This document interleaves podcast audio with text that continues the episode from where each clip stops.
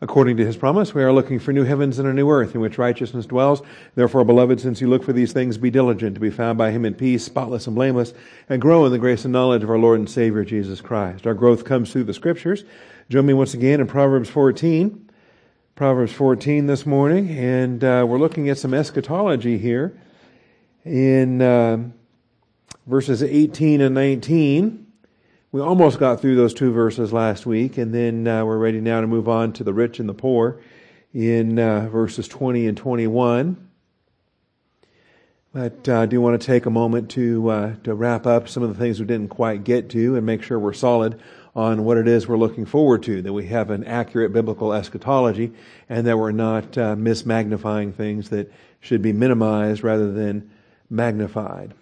So, uh, Proverbs 14 and uh, verses 18 and 19. The naive inherit foolishness, but the sensible are crowned with knowledge.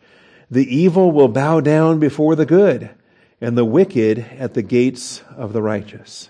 And uh, oh, that it were today, I tell you. Um, looking forward to that. Before we do get started this morning, let's take a moment for silent prayer, giving each believer priest the privilege and blessing to humble yourself under the mighty hand of God. Shall we pray?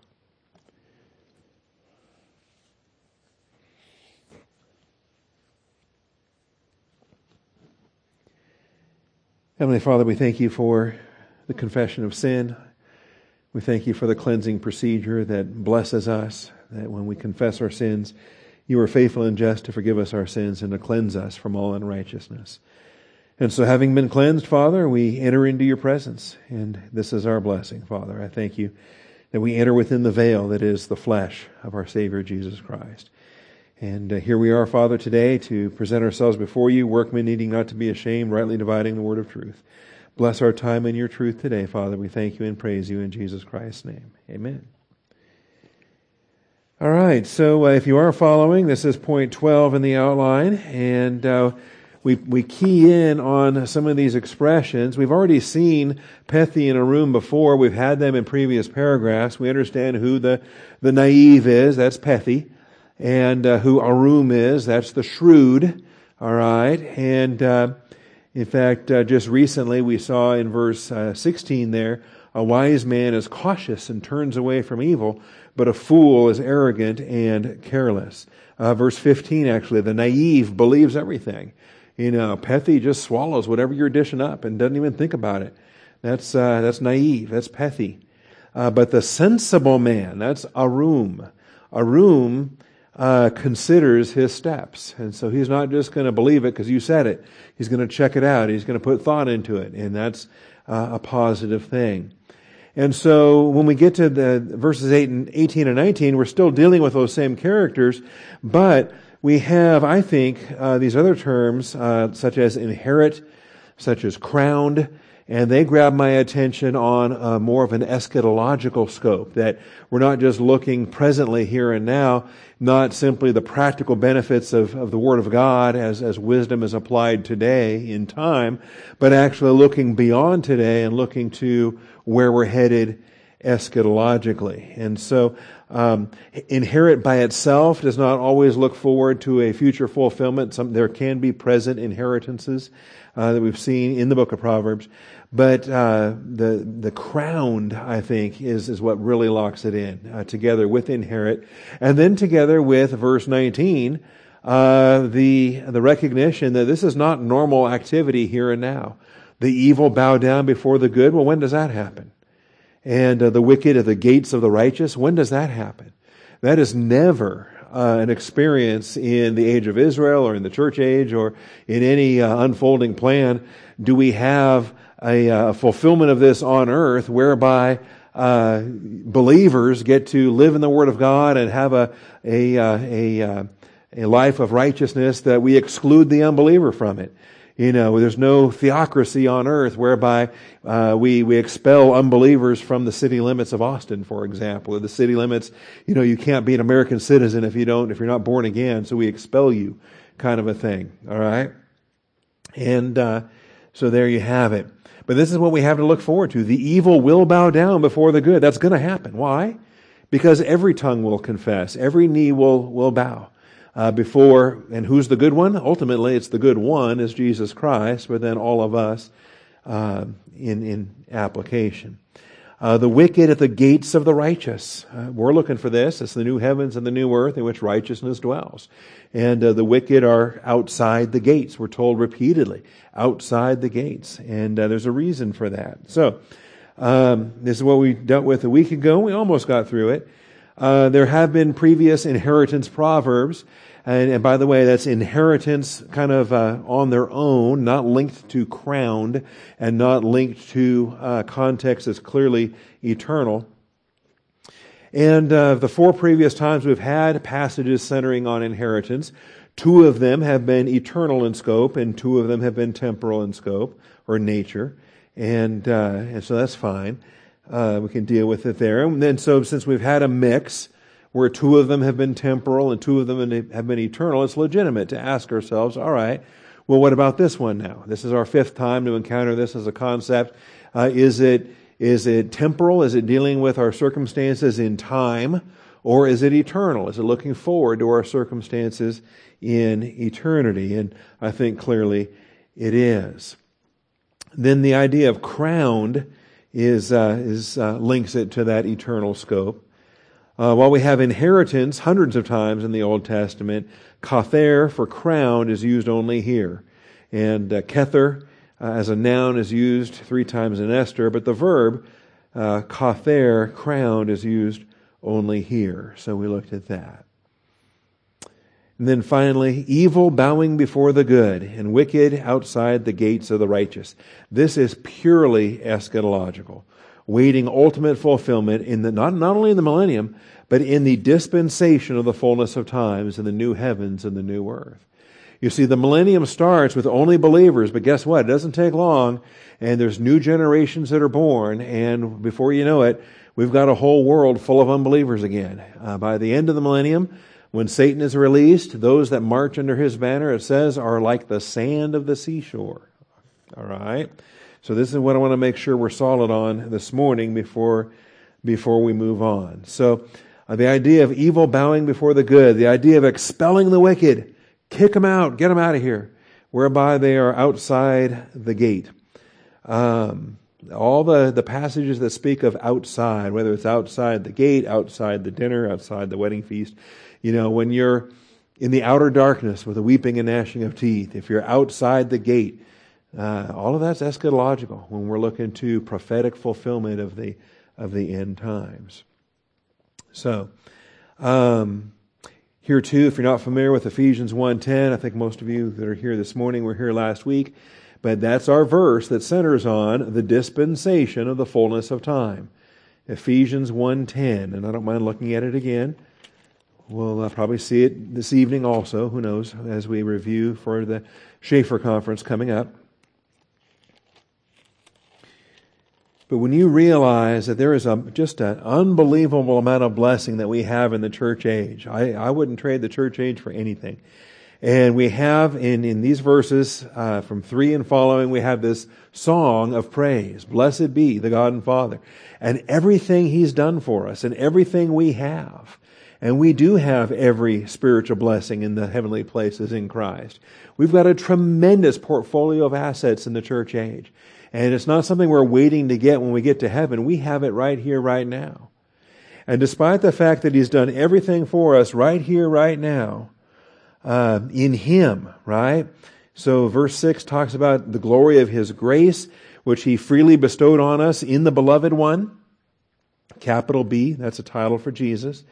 In Him, in Christ, we have redemption through His blood the forgiveness of our trespasses according to the riches of his grace. Again, we have that today, right here, right now. This is a description of our present salvation, which he lavished on us in all wisdom and insight. He made known to us the mystery of his will, according to the kind intention which he purposed in him. All right, and so all of this is what he's made known to us in the church age. We have uh, things that have been revealed to us, mystery doctrine, that. I was going to sneeze there for a moment. Sorry. False alarm. He made known to us the mystery of His will according to His kind intention, which He pur- uh, purposed in Him. And now we get to the key issue. With a view to a dispensation of the fullness of times, right? An administration suitable to the fullness of the times. And that's not the here and now. That's not the church age. So everything He's given us for the here and now, uh, we enjoy it here and now, but we recognize this is just preparation for what ultimately God has intended. So with a view to an administration, not the mystery, an administration suitable to the fullness of times. That is, the summing up of all things in Christ. Okay? And so it's another indicator of why that's not the church age. It's not the here and now. That's looking forward. Uh, presently, you, th- those that are saved are in Christ. I'm in Christ. You're in Christ. Every believer in the world is in Christ. But that's not all things because we got a whole world full of unbelievers that are not summed up in Christ. Okay? So there is a coming of an age, though, when it's all regenerate, all believers, no unbelievers, and it's not the millennium. Like I say, the millennium uh, will have unbelievers in, in very short order. It's the new heavens and the new earth, as we see here. The summing up of all things in Christ, things in the heavens and things on the earth. And uh, so just pay attention to that. Mark that down and spend some time there. You're also going to notice here at the end of the chapter, you're going to notice that we are raised up, we are seated with him at his right hand in the heavenly places in Christ. I love that. We are presently now seated at the right hand of Jesus Christ, even as he is at the right hand of the Father. That's powerful because we're in Christ. And why is that? Why, um, why is that? What are we being suited for? Why are we positionally seated in heaven now what are we waiting to go forth and do when Jesus goes forth and, and does or does? Okay, right? Because Jesus is sitting at the right hand of the Father until I make your enemies a footstool for your feet. And then Jesus has to go forth and rule in the midst of his enemies. So why are we seated at the Father's right hand until what is it we're being prepared to go and do? All right? And so, as it says here, seated him at his right hand in the heavenly places, far above all rule and authority and power and dominion. Those are the things that have to be abolished in 1 Corinthians 15 so that Jesus can hand the kingdom to the Father, that God might be all in all. And every name that is named, not only in this age, but also in the one to come. There it is. I don't think the text could be more plain than that. That Ephesians has a future emphasis that Ephesians takes the time to lay out our unfathomable riches in Christ and then just tells us, you ain't seen nothing yet. The age to come is, is where even greater grace is on the way. And so he put all things in subjection under his feet and gave him his head over all things to the church. Now, he's head of the church now, but head over all things to the church? That's fullness of time. That's not church age because all things aren't in subjection yet,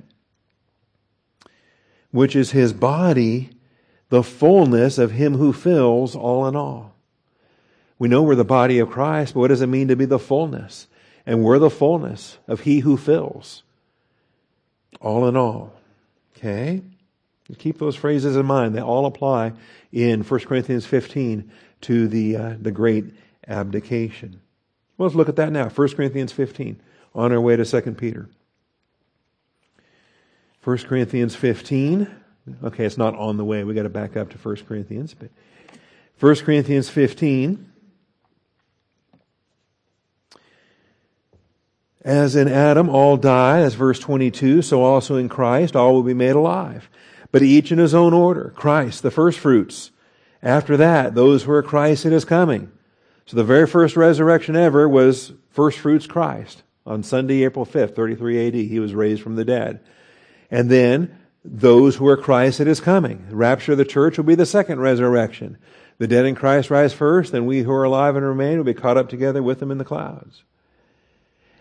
Then comes the end. That's the last resurrection. The last resurrection is the end. And of course, we, we understand that from Revelation 20. We'll see shortly we have the resurrection of the end, the resurrection of life, the resurrection of judgment. And uh, the uh, when Martha told the Lord, "Yes, Lord, I know my brother will rise again on the last day." Okay, that's that, that was the understanding was the resurrection at the end. Now then comes the end when he hands over the kingdom to the God and Father. This is what we call either the great abdication or the great paradidomi deliverance. Jesus Christ is going to paradidomi the kingdom to God the Father. And when he has abolished all rule and authority and power. Those are the same terms we just read in Ephesians 1. Rule, authority, power, and dominion. There's a fourth one in Ephesians 1. That they have to be in subjection under his feet. It doesn't happen in the church age. It doesn't happen in the tribulation. It doesn't happen in the millennium. For he must reign until he has put his enemies under his feet. The last enemy that will be abolished is death. For he has put all things in subjection under his feet. But when he says all things are put in subjection, it is evident that he has accepted who put all things in subjection to him.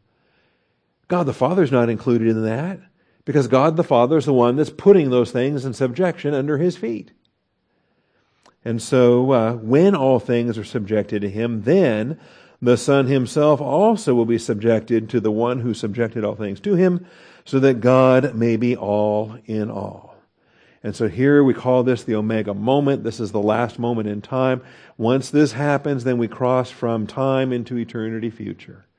All right. And so we call this the Omega moment. The, the Father has had a plan to provide for this kingdom for the Son. The Son is going to enjoy that kingdom, not just for a thousand years, but for a thousand generations after the thousand years. In the new heavens, on the new earth, and then comes the end. Once all things are in subjection to Him. And then He hands the kingdom to the Father, and uh, we cross into eternity future. And that's kind of the the end of the Bible story there. And that's what we're looking forward to. We should not be looking forward to the millennium. 2 Peter 3:13 says, according to his promise, we are looking for not the millennium, we're looking for new heavens and a new earth in which righteousness dwells. Therefore, beloved, since you look for these things, do you? Do you look for these things? Okay. Revelation 21 and 22. And um, pick up there. I'm going to back up to chapter 20 like we did a week ago just to make sure we're clear, and then we'll gain new ground here this morning. So, um, we have uh, kind of an absent church from chapters 4 to chapter uh, 19, really. We have the church in chapters 2 and 3. And then uh, when chapter 4 begins, uh, the voice says, Come up here and John goes to heaven to see a vision in chapter 4 and 5 and then to watch the tribulation unfold in chapters 6 through 19. And I love that. I love that overall cha- uh, de- uh, description of the book of Revelation. It's, to me, it's proof that, that we can't be here on earth during the tribulation. And anyone that tries to prove to you that uh, the church has to go through the tribulation has no explanation for the outline structure that we see here throughout this book. But in any event, um, sneak peek if you care, uh, we're going to win. Okay, at Armageddon, uh, the heavens are open and Jesus comes down and we're following him on white horses and the, all that battle and all that great stuff happens in chapter 19. So we win. And then, uh, and then there's a just a huge execution of of all the uh, captured enemies there uh, at the end of the chapter. So then as chapter 20 begins, I saw an angel coming down from heaven holding the key of the abyss and a great chain in his hand. And uh, that, that abyss got unlocked earlier in the tribulation. All the demons flooded out and, and infested the earth. Well, it's going to get locked up again now for the millennium. And so um, he lays this great, this mighty angel comes down and he laid hold of the dragon just in case you're not clear on who the dragon is, he's also the serpent of old, right? Remember Genesis chapter 3? And in case you're still not clear on who that is, he's also known as the devil. And if that's not clear enough, you can call him Satan. Okay? So, redundantly, four times over, there's no question who's getting uh, uh, handcuffed here, wrapped up in the chains, and thrown in the abyss. Binds him for a thousand years threw him into the abyss, shut it, and sealed it over him so that he would not deceive the nations any longer until the thousand years are completed. And after these things, he must be released for a short time. And so this is our introduction to the millennium. The, the, there's preparatory work that has to be done before the millennium can start. And so after uh, Armageddon is, is completed, after the enemies are defeated, part of the mopping up after uh, operations at the end of, the, of Armageddon is uh, Satan has to be bound. And these are prepar- preparation steps before the millennium can start. We also have to resurrect Old Testament saints. And uh, this we see in verse 4. I saw thrones, and they sat on them. Here's our first glimpse of the church since chapter 3. All right. All judgment is given to the Son. How many, how many thrones does he need? But it's thrones plural. Okay? Because the Son has a bride that's in Christ, and we will judge this world. We will judge angels. And uh, where Christ is, we are. And so, plural thrones here is significant because it's Christ and his bride that are seated on these thrones. They sat on them, and judgment was given to them. And I saw the souls of those who had been beheaded because of their testimony of Jesus, because of the word of God, those who had not worshipped the beast or his image, and had not received the mark on their forehead. Clearly, these are tribulational martyrs. These are those that wouldn't take the mark of the beast, and they got executed for not, for not taking the mark of the beast. These are tribulational martyrs. I also believe in agreement with Daniel 12 and John 5 and Job and Isaiah and other passages. I think this is clearly uh, not only tribulational saints that are raised that are raised here, but all Old Testament saints are resurrected prior to the millennium. One of the rewards is for, for Jews is they get to go to a banquet where they can feast with Abraham, Isaac, and Jacob. Well, kind of hard to do that if the Old Testament saints don't get resurrected first. okay?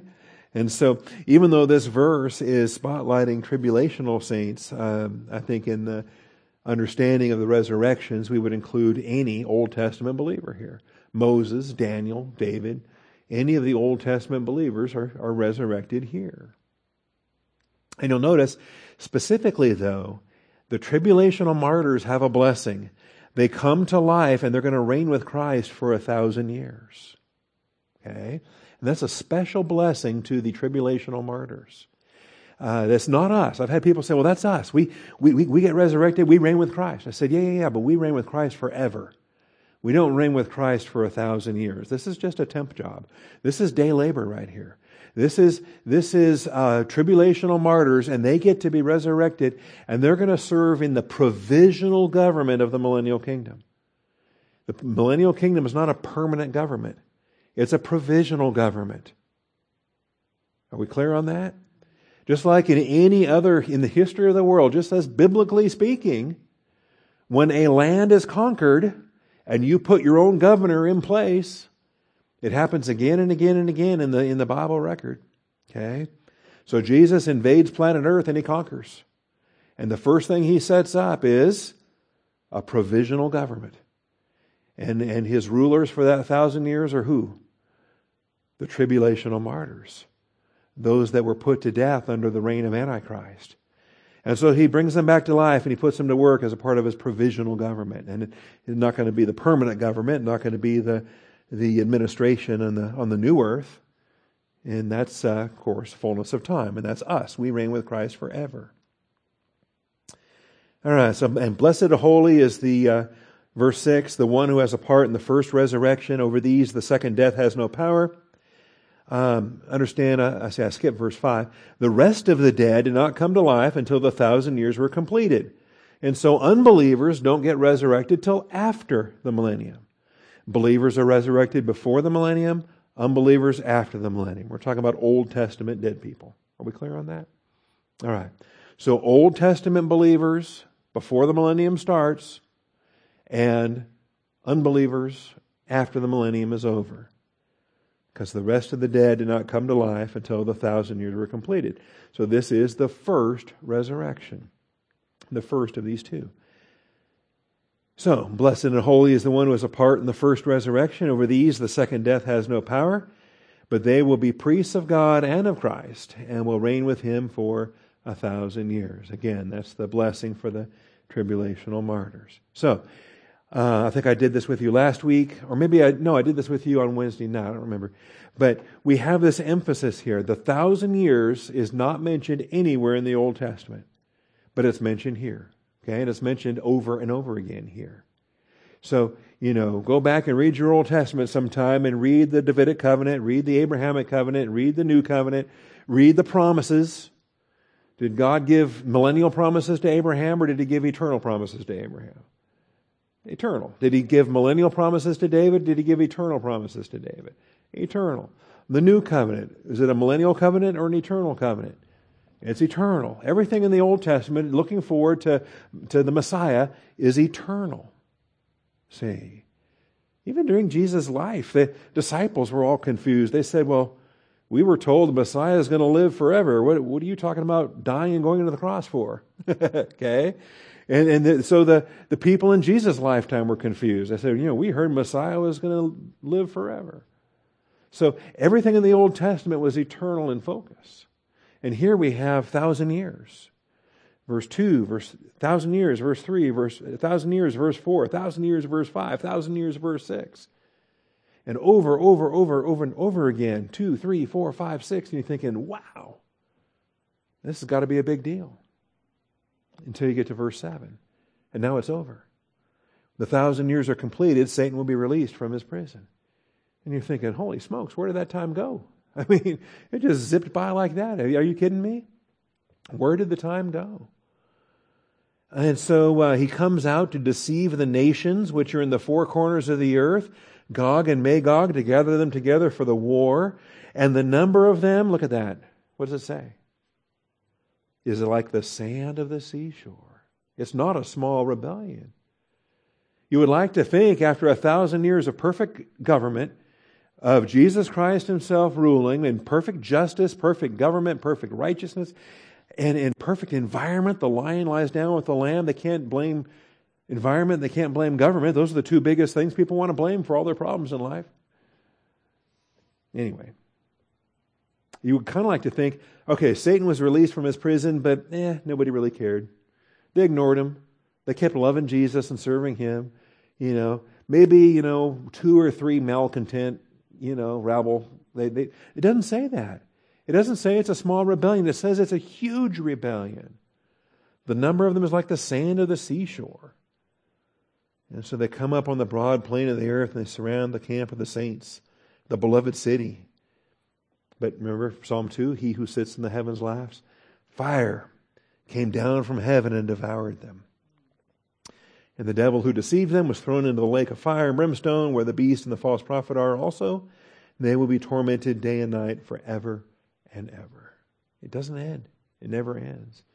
Beast and false prophet were thrown in there at the end of chapter 19, and they're still there a thousand years later. Okay? That's, that's important. People that want to tell, convince you or convince me that the lake of fire is just uh, annihilationism and they, they stop existing. They don't stop existing. They're still there. They're going to be there forever and ever, it says. And they will be in torments day and night forever and ever. All right, then we get introduced to the great white throne. This is when not judgment seat of Christ, that's for us in heaven before the second advent. This is now the great white throne after the millennium. So I saw a great white throne and him who sat upon it, from whose presence earth and heaven fled away, and no place was found for them. So the great white throne can't be convened while we still have heaven and earth in existence. But they're going to be destroyed by fire. We get that. So, then we have the judgment, and then uh, even death and Hades get thrown into the lake of fire. And then chapter 21 and chapter 22. I saw a new heaven and a new earth, for the first heaven and the first earth passed away, and there was no longer any sea. Okay, so are you tracking the sequence on this?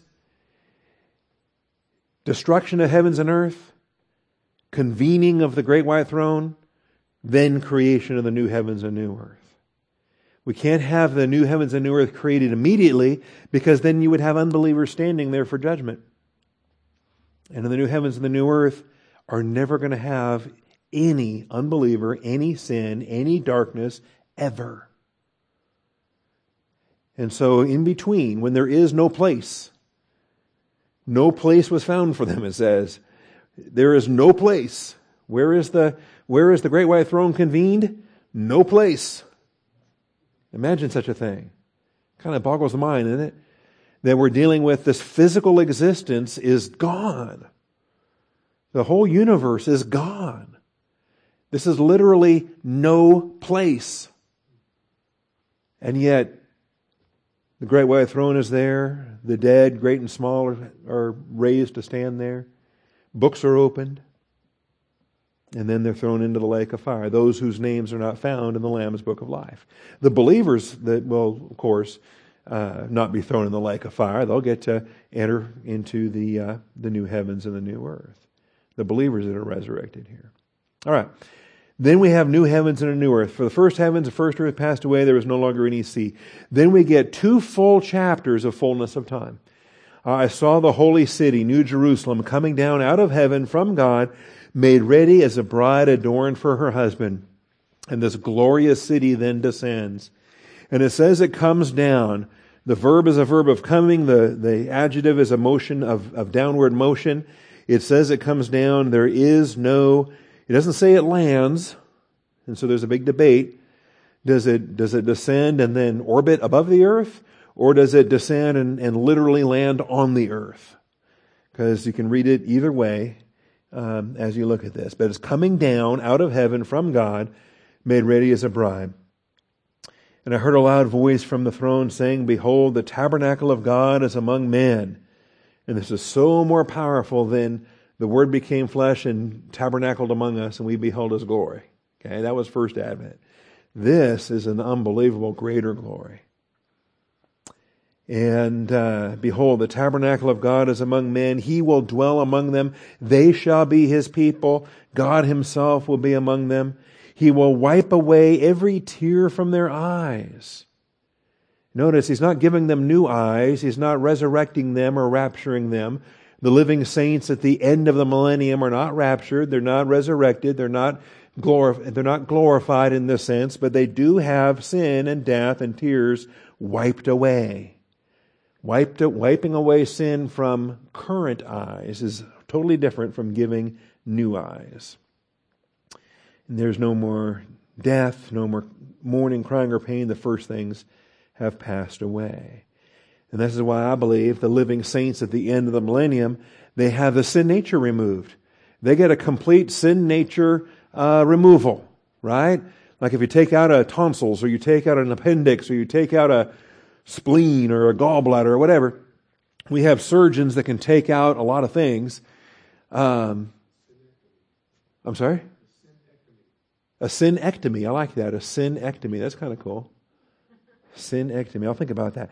And um, but there is there a surgeon that can take the sin nature out of you?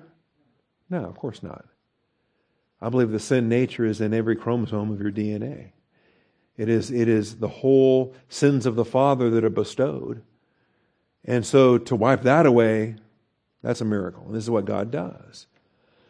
And so, with humanity then restored to sinless Adamic glory, um, we can start having babies on the new earth. Just like Adam and Eve were told to be fruitful and multiply, to fill the earth and subdue it. The point is, they're not resurrected, so they can still procreate. And that's uh, an important distinction. All right. So I'm making all things new. And he said, Right, for these words are faithful and true. And he said to me, It is done. How about that? It's like another tetelestai moment, okay? And uh, because he was victorious at the first tetelestai moment, because he was victorious on the cross to say, It is finished. Now he can look forward to this, It is finished. I am the Alpha and the Omega, the beginning and the end. I will give to the one who thirsts from the spring of the water of life without cost. He who overcomes will inherit these things. I will be his God, and he will be my son.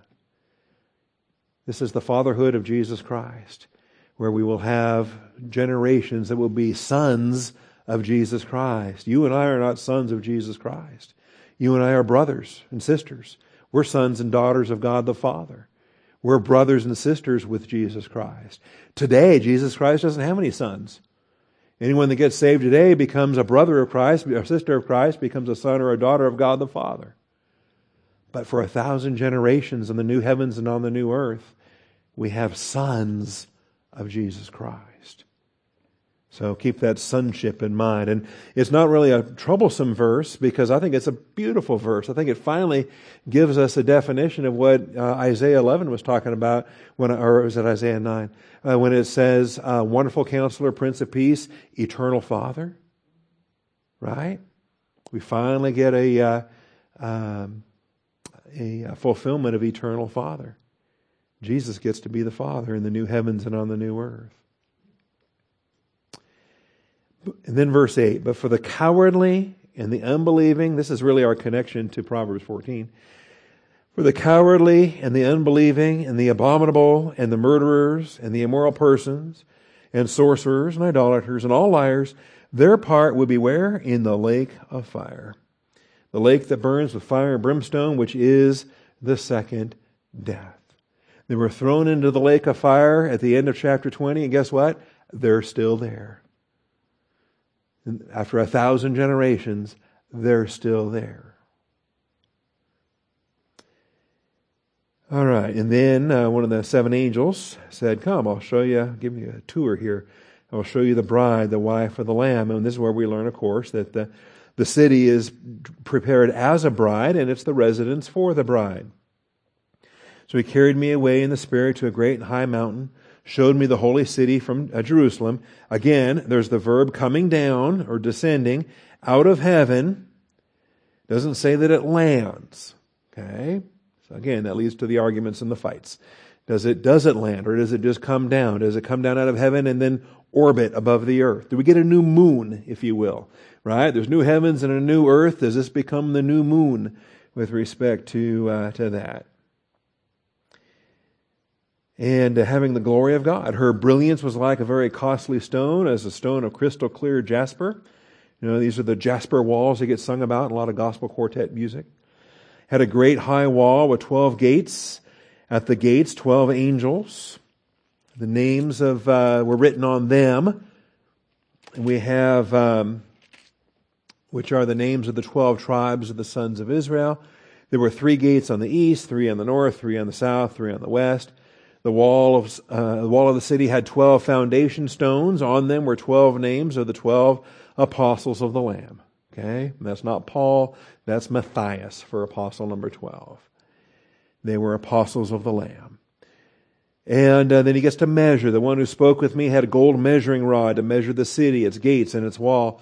The city is laid out as a square. Its length is as great as its width. Well, that's a square, all right and uh, it's just as uh, the length and its width. He measured the city with a rod, 1,500 miles.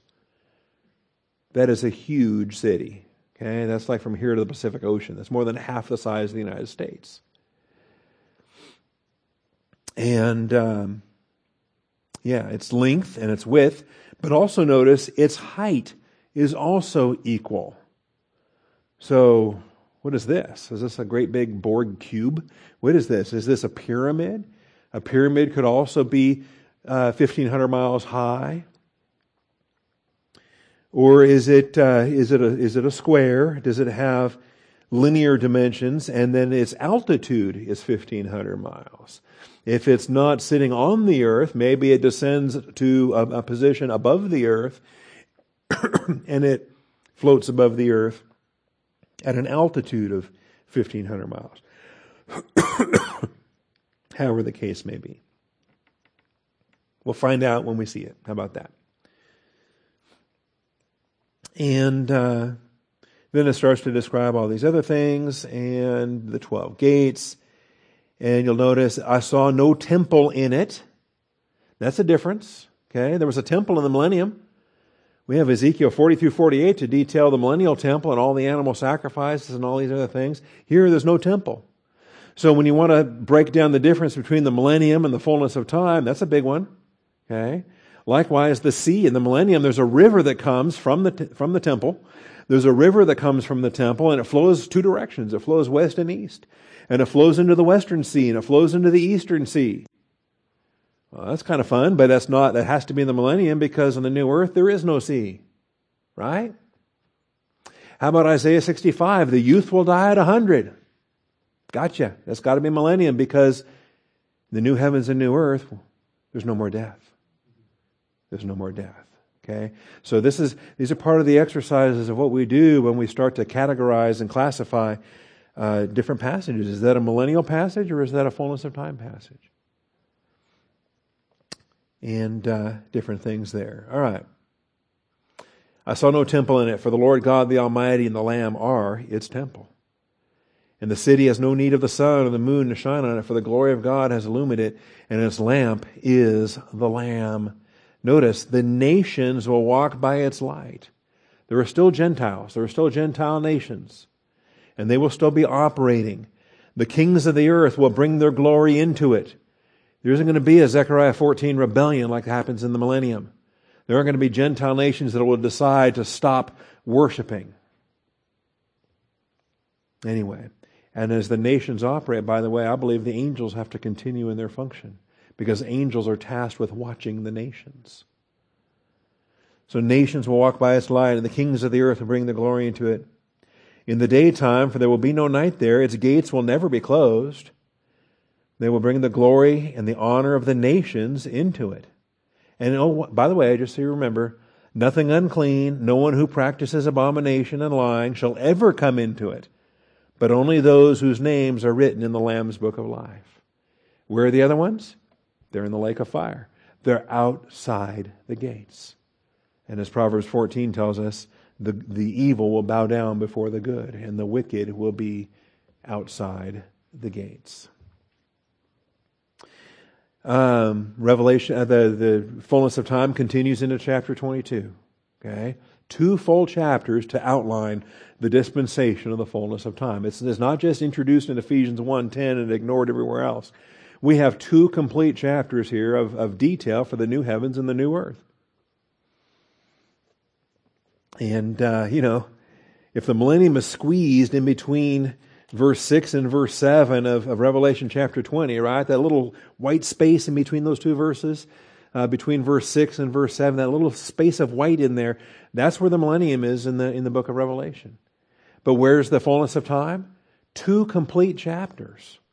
Two complete chapters, chapter 21, chapter 22. All of this is fullness of time. New heavens and new earth. So then he showed me a river of the water of life, clear as crystal, coming from the throne of God and of the Lamb. And in the middle of its street, on either side of the river, was the tree of life. And I, I, I don't know, where does the river go if there is no sea? It's got to go somewhere. And uh, then there's the tree of life. Well, why do I have a tree of life? There's no more death. Why do I have a tree of life on the new earth? Why does that get replanted? I know why I was in the garden. Well, wait a minute. Maybe I don't know why I was in the garden. Why did Adam and Eve have a tree of life in the garden? They weren't sinners yet. They, they weren't. Uh, why do they need the tree of life? How was mortal humanity designed before the fall? All right, so here's the uh, tree of life, bearing 12 kinds of fruit, yielding its fruit every month. We don't have that today, right? We get one tree, one fruit today, is all we get. An apple tree gives you apples. Banana tree gives you bananas. I mean, that's just how it works. Orange tree gives you oranges. It never just gets in a mood to just change its mind and give you a different kind of fruit. But this tree of life, this is glorious. 12 fruits, 12 months. 12 fruits, yielding its fruit every month. And then the leaves of the tree were for the healing of the nations. Why do they need healing? There's no more sin, no more death, no more pain. The first things have passed away. What do they need healing for? Well, they need they might need healing in the case of an injury. They might need health in the case of mortal humans that are still having babies that need to have a provision to live long enough to see a thousand generations born on this earth or on the new earth. Okay? Why does it have a tree of life? Well, why did Adam and Eve's garden have a tree of life? Why uh, they were allowed to eat from the tree of life, but they never did. It was only the tree of the knowledge of good and evil they couldn't eat from. And then when they became sinners, he kicked them out so they couldn't eat from that tree. Why? It says if they stretch their hand out and eat from it, they'll live forever. And to God, that was unthinkable that these fallen humans in fallen bodies would live forever. No. They have to be unfallen bodies to eat that fruit and live forever. And that's what uh, the new heavens and new earth are all about. That's what the thousand generations are going to be um, dealing with there in the fullness of time. So, um, there will no longer be a curse. The throne of God and the Lamb will be in it. His bond servants will serve him. They will see his face. His name will be on their foreheads. There will no longer be any night. They will not have need of light of a lamp nor the light of the sun, because the Lord God will illumine them and they will reign forever and ever. You know, if there's no more night, then that's why they call this the eternal day. Okay? Because you can't have another day until there's a night. You know, there was evening, there was morning, day one. There was evening, there was morning, day two. You know, what happens if there's no more night? Well, then there's no more tomorrow. It's today. It's the eternal today of the fullness of time. All right. So those are some fun things too. And um, anyway,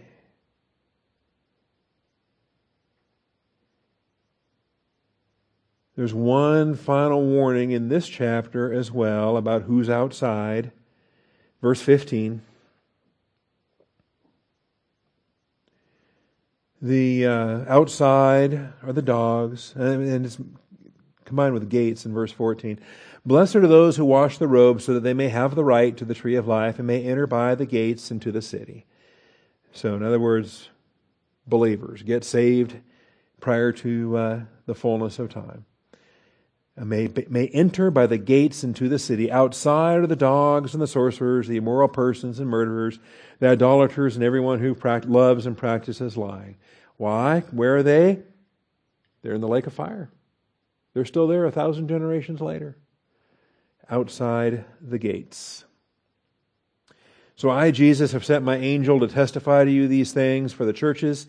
I am the root and the descendant of David, the bright morning star.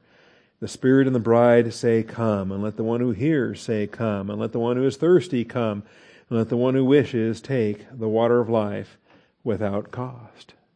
Eschatology ought to be evangelistic. Eschatology ought to be motivational to believe. Believe today. It doesn't cost anything. The price has already been paid. But believe today. Come, let the one who wishes take the water of life without cost.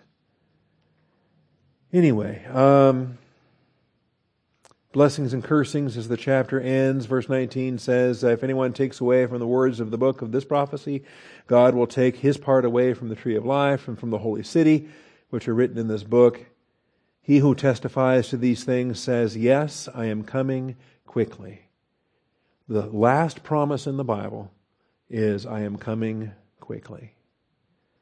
And so our reply is, Amen. Come, Lord Jesus. Our reply is, Maranatha.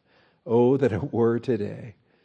And the grace of our Lord Jesus be with you all. Amen. All right, so there it is. The fullness of time. And this is what we have to look forward to. And this is what um, we're going to talk about some more tonight in my Chafer presentation and the, the paper I'm going to be presenting in Houston. And this is what uh, everybody should have been looking forward to from the Old Testament to the church age and on into the millennium. We're looking for new heavens and a new earth in which righteousness dwells. That's what we're looking forward to. And uh, we can have it set there. All right. We move past 18 and 19, we get to issues of rich and poor in verses 20 and 21.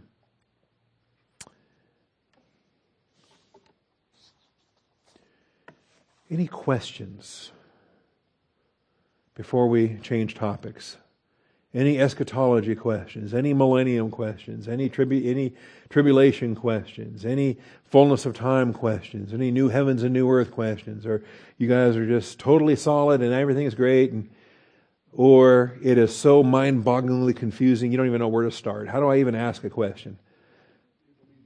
It's going to be something like that? All right. All right. Well, if, if it's this big of a train wreck, then I may not come back from Houston. I'll just stay there hopelessly. Yes, sir. Not really a question. Uh, looking at the millennium, Mm-hmm. then as one more demonstration of the hopelessness of trying to do without Christ. Uh, Satan's locked Mhm. up, so he can't be an influence. All of his angels are locked up.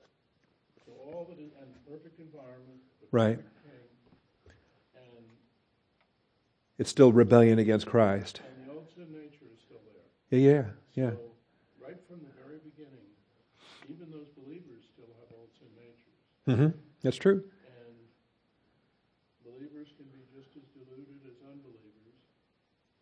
Oh, more so, even. I think even more so. You know, because remember, at the end of the tribulation, all the unbelievers are executed, even the, even the ones that managed to survive Armageddon. Uh, sheep and goat judgment. Before the millennium even starts, sheep on the left, goats on the right. Goats are going to hell. It's only the sheep that are coming into the kingdom. So only believing Gentiles will enter into the, into the kingdom. Jews the same way. Ezekiel chapter 20 is the wilderness judgment of Israel. And you read in Ezekiel chapter 20, the rebels are purged. Every, you know, every Jewish person from the four corners of the world is regathered, brought into uh, any Jewish person on the planet is going to be regathered by angels. They're going to be brought into the wilderness judgment. And the unbelievers are going to be executed. This is how all Jews can be regathered, but only believers are entering into the land. Both prophecies are true. Every Jewish person on the planet gets regathered because Jesus said he would and he's faithful. But the unbelieving Jews are executed, they're sent to hell. Only believers enter into the millennial kingdom. And so then the regenerate Jewish people, they get to walk that holy highway, right? The holy highway that, that we studied from Isaiah and Jeremiah and the gospel songs talk about. The holy highway into Jerusalem from the wilderness. And uh, so the millennium starts with population Earth, 100% saved. How fun is that? But they still have sin natures. Okay? So, how long does it take for a generation to be born, for them to not get saved, for another generation to get born, for them to not get saved, and then for those who are saved to start harboring resentments and carnality and darkness? You know, how long did it take for the Exodus generation to walk through the Red Sea on dry ground and then they start grumbling over the desert? Okay? Can that imagine? People that survive Armageddon, they enter into the millennium, and then they start grumbling about how great they had it back when Antichrist was, was ruling. You know? Yes, sir. Just uh, the thing I wanted to say about it is that this almost makes the case for the, the dispensation of the fullness of times Mm-hmm. as the counter demonstration of the perfect, the perfect environment and the perfect king Mhm. with an old sin nature is counterbalanced by the perfect environment, the perfect king, and no influence. That's right. No sin nature at all in the new earth. So this, I think, makes a case, a a very strong case. Mm-hmm. Oh, I do too. I agree. I think I think once you understand the depravity of the millennium, once you understand the failure of the millennium, once you recognize that even some of the worship in the millennium is is fake, it's feigned obedience. Um, once you start to see that Jesus is ruling with a rod of iron, that he has to execute rebels every morning, uh, once you see all the hardship that Jesus has, it's really hard to define that as the summing up of all things in Christ. It's really hard to summarize that as a place of blessing. Read Psalm 45. I I'm going to have to close with this, but uh, let's look at Psalm 45. Psalm 40, or you could turn to any of them. Psalm 2, Psalm 8, Psalm 45. Let's just do Psalm 45 because this is one with a king and a queen. And um, you look at Psalm 45, and there's great things that are happening here. All right. Um, my heart overflows with a good theme. I address my verses to the king. My, my tongue is the pen of a ready writer. You are fairer than the sons of men. Grace is poured upon your lips. Therefore, God has blessed you forever. This is a vision of a kingdom of, of maximum blessing from the Father to the Son. That's not the millennium. Gird your sword on your thigh, O mighty one, in your splendor and in your majesty. Because, of course, he's got to go to battle before he can take this kingdom. In your majesty, ride on victoriously for the cause of truth and meekness and righteous, righteousness. Let your right hand teach you awesome things. Your arrows are sharp. Your, the peoples fall under you. Your arrows are in the heart of the king's enemies. Okay? So it's, it's conquering and it's reigning. Your throne, O God, is forever and ever. A scepter of uprightness is the scepter of your kingdom. You have loved righteousness and hated wickedness. Therefore, God, your God has anointed you with the oil of joy above your fellows. So is this hardship, is this tribulation, or is this joy, is this blessing? Uh, all your garments are fragrant with myrrh and aloes and cassia. Out of ivory palaces, stringed instruments have made you glad. And we often we talk about out of the ivory palaces. He left heaven, he came to earth, he died on the cross, first advent. But the context here is where he's living now and where the fragrance is coming from now and where the music is playing now.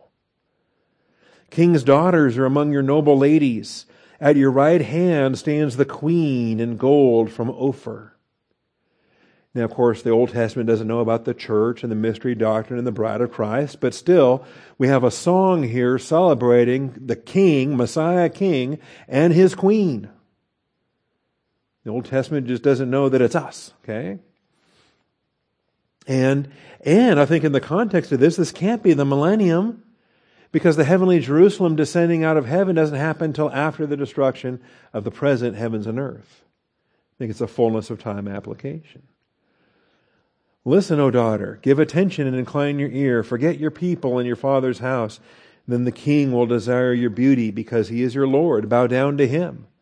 And the daughter of Tyre will come with a gift. The rich among the people will seek your favor. The king's daughter is all glorious within. Her clothing is interwoven with gold. She will be led to the king. And so she's a queen, but she herself is also a king's daughter. She will be led to the king in embroidered work. The virgins, her companions who follow her, will be brought to you. They will be led forth with gladness and rejoicing. They will enter into the king's palace. In place of your fathers will be your sons. You shall make them princes in all the earth. I will cause your name to be remembered in all generations a thousand of them. Therefore, the peoples will give you thanks forever and ever. So you read a, you read a psalm like that, and then you go and you see the failure of the millennium, and you stop and you ask yourself, really? The Father wants to give the Son joy and blessing and greatness and all this stuff, and, and instead, I'm talking about the view that just has the millennium and the great white throne and eternity future, right? The millennium and then the great abdication and Jesus delivers the kingdom to the Father. In that view, in that flawed view of, of millennium and then abdication, um, Jesus never gets a reign of blessing. He never gets a reign of joy. He never gets a reign of all these delights. He just gets the rod of iron rule over stubborn sinners. See? And, and when you put that omega moment, when you locate that omega moment as taking place at the great white throne, and then you just make the new heavens and new earth just eternity future. I think that's uh, I think that's a, an inferior view, and I'll say more about that tonight. Okay, for those who make it back tonight. So that means uh, we next week we will return and pick up on the rich and the poor, and because uh, some of your neighbors are rich and some of your neighbors are poor, and uh, Proverbs uh, teaches us how to deal with that and what we're supposed to do. Father, thank you for your faithfulness. Thank you for this day, and I pray that you will continue to bless these uh, millennial studies and, and fullness of time studies. Father, uh, open the eyes of our understanding so that we're clear on what your plan is centered on. Thank you for being faithful, Father, and make us uh, clear on what we're being suited to do. We're going to reign with Christ, and uh, we're the queen here from Isaiah 45 or from Psalm 45 and we've got uh, we've got uh, a destiny in front of us as well. So uh, open our eyes to these powerful truths. I thank you and I praise you, Father, in Jesus Christ's name. Amen.